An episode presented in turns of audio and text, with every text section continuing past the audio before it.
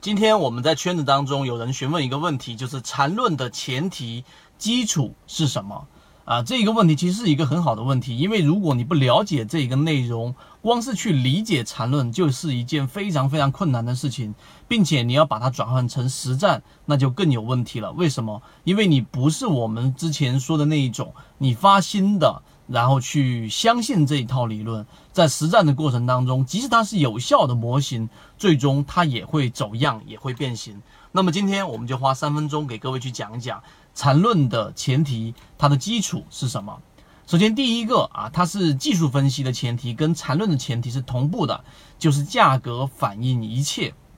这是第一个它的前提。为什么呢？因为技术分析之前也讲过，它不去关乎整个宏观面事件上对于事态的影响，因为价格是最真实的每一个参与者的一个投票的一个机器，它反映出来的就是我真金白银投进去。所以第一个前提，你必须要认可价格是反映了一切市场信息的一个根本，这是第一个前提。我们先把这这三个前提说出来。第二个，价格会随着趋势而发生改变，也这就是为什么去研究我们说顶分型、底分型和整个线段和整个中枢是一样的一个道理，它实际上是沿着一个趋势是进行变化的。这其实同时反映出的第三点。第三点，也就是我们所说的，实际上每一个市场里面的参与者，他都是一个个体，它是我们所说的非理性的，它的整个历史是会重演的，这个是第三个前提。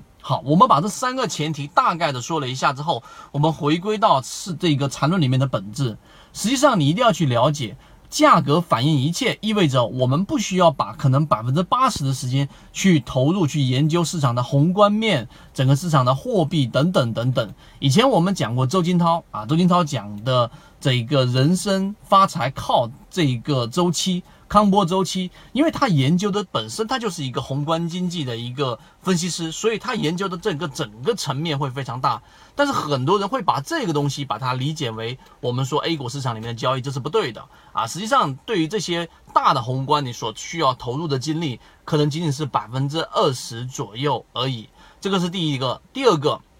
去研究趋势。缠论里面，实际上我下一个视频会讲到，它其实研究的是什么？研究的是形态学，研究的是动力学啊，研究是周期学等等啊。它实际上回归到实战里面，就是去研究每一个这一个呃个股里面它的整个股价形态到底是怎么样的，是在中枢还是在我们说的上升趋势，还是在下降趋势？动力学是研究整个背离到底是怎么去发生的。这个才是缠论里面的本质。第三个，历史是会重演的。这句话，我不知道大家可以把视频停下来，认真想一想，你到底认不认可这句话？历史是会重演的啊！我们说历史是会重演的，只是不会简单的去重演。其实它最根本的，我们说的根基是市场的参与者是不变的，大部分都是散户。等到什么时候，我们所说的这个市场里面参与者百分之五十、百分之六十、百分之七十。都是我们说的机构参与者的时候，那么这一个结论可能就会被推翻。